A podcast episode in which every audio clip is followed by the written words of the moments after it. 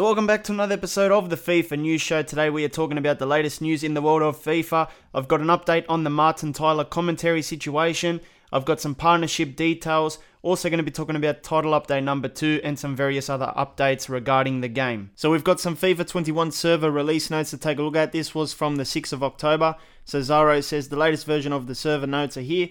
The release covers multiple versions of FIFA 21, including the PS4, Xbox One, and PC Nintendo Switch, as well as the web app and companion app. Addressed the following issues for PS4, Xbox One, and PC. So they've addressed an issue with the Pro Clubs leaderboards. The Scout Pro screen was incorrectly displaying grayed out options. In Pro Clubs, AI right mid and right wing teammates did not have the exact same attributes as left mid and left wing teammates. This only impacted divisions 10 to 5. In Ultimate Team, some gold packs for returning players displayed a placeholder image. The Netherlands Tifos previously displayed as Holland, updated names of several Tifos corrected a typo on the new item screen, addressed the message that would display when attempting to bid on a FUT item with a full transfer targets list, addressed the three gold loan player pick being incorrectly named. In Volta, the ball was sometimes difficult to see on the new stadium. The import face customization option incorrectly referred to Volta Football as Volta World. And that's pretty much it for that one. So this week, FIFA 21's title update number 2 was released, and uh, here are the notes for that one. It says in Ultimate Team they've addressed the following issue. A stability issue sometimes occurred when making bids on the FUT transfer market. And that's basically it for that one. So this week there was a new partnership announcement between EA and Club Deportivo Guadalajara. I probably said their name wrong, but they're from the Liga Mexico. We're on their website at the moment and it says Chivas and Electronic Arts signed collaboration agreement on the eve of a new season full of emotions within FIFA 21, which will usher in the next generation of consoles, EA and Club Deportivo Guadalajara or something, I don't know, signed a collaboration agreement for the creation of digital content. This alliance aims to promote both brands through social media, as well as the growth and strengthening of the Chivas esports division. We are very excited about the signing of this new alliance with one of the most important soccer teams not only in Mexico but in the continent, which will undoubtedly boost the growth and penetration of esports in the country, strengthening the industry, which will allow us to get even closer to the community and continue to inspire the world to play and that was from Yere, who is the head of EA Sports marketing for Latin America. So, because of esports, like I said, you're going to see a lot of alliances. This alliance will also allow the generation of digital content together with new interactive formats offering new and better experiences to Chivas fans and all the players in the EA Sports FIFA saga. Important things are coming thanks to this alliance. We have restarted a great relationship with EA and soon the Chiva Hermanos will receive surprises in this regard. That looks like it is uh, the last bit of information there. So yeah, another partnership agreement here.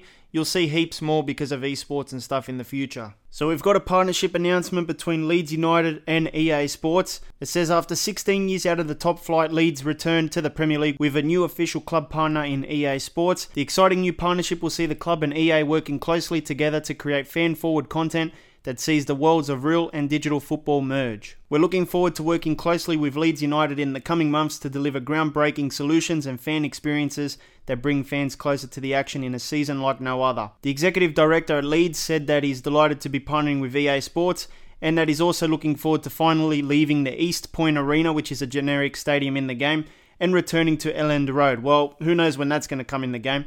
The new partnership will provide the club with additional ways for the club to engage with our existing fans and attract new audiences from around the world and deliver additional value to our other commercial partners. So, pretty much, you're probably going to get face updates, Twitter content, marketing content, and the stadium, of course. So, it's good news whenever there's a partnership signed. So, thanks to the EA Sports FIFA tracker, EA has been posting a lot of their investigations and stuff in regards to the game on this page. So I'm going to take a look here and see what the latest stuff is. So currently they're investigating club transfers. Players who are on the Adidas All Star team are not listed as part of their league clubs. Now, this was impacting PS4, Xbox One, and PC. It says on the club transfer screen, players who play for the Adidas All Stars do not appear as being part of their league clubs and thus cannot be transferred. So, if you're experiencing that issue, they know about it. It says for some players in pro clubs, skill points are not being earned at the expected rate. So, they're investigating that one.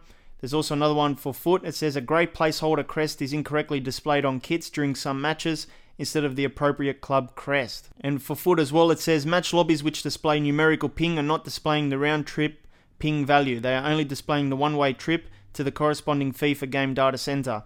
Note this issue doesn't actually change the FIFA Online gameplay experience, it is just impacting the numerical values presented to the player. They're also investigating the transaction screen in career mode because it becomes blank if it is accessed after immediately setting up a scouting network following the creation of a new career mode save. Centre forwards in career mode are taking an unintentionally long amount of time to retrain as a striker. A grey placeholder crest in Ultimate Team is incorrectly displayed on kits during some matches instead of the appropriate club crest. After scoring a goal, the FUT player item that displays on the pitch is sometimes missing letters and numbers. Kit search filters in Stadium are not available in Ultimate Team, resulting in an inability to search for specific kits. The battle points value on the squad battles end of match screen shows two different numbers at the top and the bottom.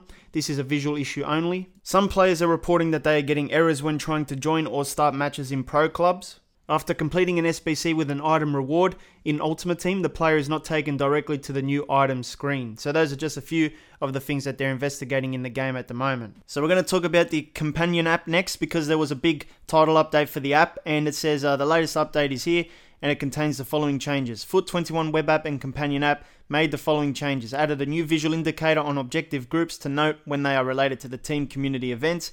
Added a shortcut on the team community event tile to take you to the associated objective groups. Added a stadium navigation indicator in the left sided navigation when viewing the companion in landscape mode. They've also addressed the following issues. After performing a search on the stadium tile and then selecting modify search, most search filters would disappear. The most popular leagues were displaying at the bottom of the transfer market league search filter instead of at the top. For the companion app only, it says address the following issue. Addressed instances of transfer listed consumable items not immediately disappearing from the club. And that's pretty much it for that. So last week we spoke about Martin Tyler and Alan Smith commentary missing from FIFA 21, and it looks like they're not going to be in the game. Alan Smith on Twitter said, Yes, gutted not to be involved with EA Sports FIFA anymore. For Martin Tyler and I, it was an honour to voice the game for so long, but nothing lasts forever. So it looks like EA did not renew their contract or didn't want to use them anymore, and they're going to go with Derek Ray and Lee Dixon. Maybe in the future they're going to bring in another English commentary team, but I don't know. I turned the commentary off this year. But yeah, it's an end of an era with Martin Tyler commentary and Alan Smith commentary. So we'll see what happens in the future. So this was an interesting article. It says creating virtual stadiums the FIFA 21 way. This was written by Tim for Forbes magazine. It says fans of sports video games expect realism and not just in player movement. They also want the stadiums as well. Stadiums are massive for us, says Nick, Vice President and General Manager of EA Sports.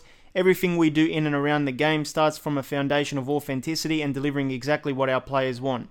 Stadiums and the corresponding atmosphere are really a big part of that. Nick says everything starts with the overall architecture of the stadium, getting geometry right from the inside to the outside. EA Sports can now use both detailed photogrammetry and now LiDAR scanning of the building to help to construct a virtual venue. In the past, EA had to send people to individual stadiums to take pictures and scope the site.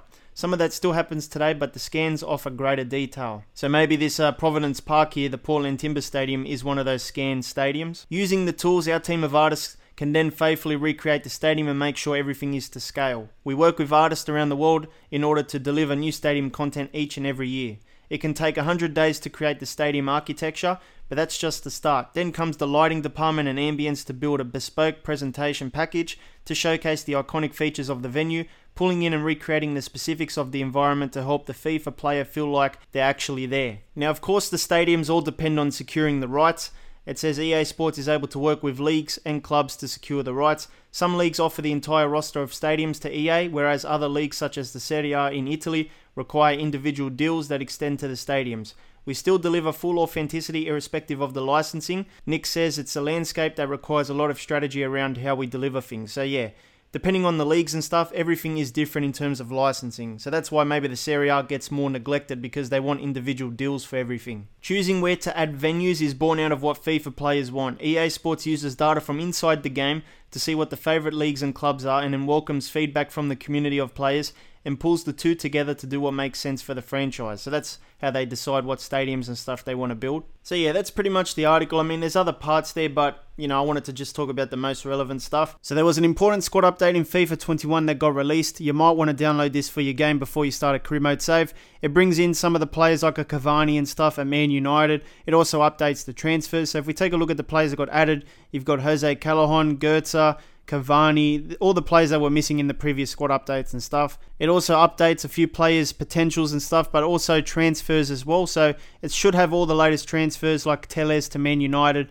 If we take a look at the remove stuff, you'll see that there was a few players that got removed in this thing, like a Wilshere from West Ham, Welbeck as well. So yeah, it is an important squad update to do before you start your career mode save. Now I found this article from inputmag.com and it's basically talking about FIFA 21 and the journey of making a video game during the pandemic. It's just a bit of a explanation on how, you know, EA was a little bit worried they might not release the game on time and stuff. But ultimately, there's one paragraph here that talks about the next gen stuff. EA doesn't say too much, but this is what they had to say. One of the lead producers of FIFA said that he couldn't go deep into specifics, but noted there would indeed be fresh features for the Xbox Series X and PS5 versions of the game. We're focused on taking advantage of the hardware capabilities that are given to us and really trying to take a leap forward in the visual experience inside the stadiums. So he's pretty much hinting that uh, we're going to get a lot of visual upgrades here for this version of FIFA 21.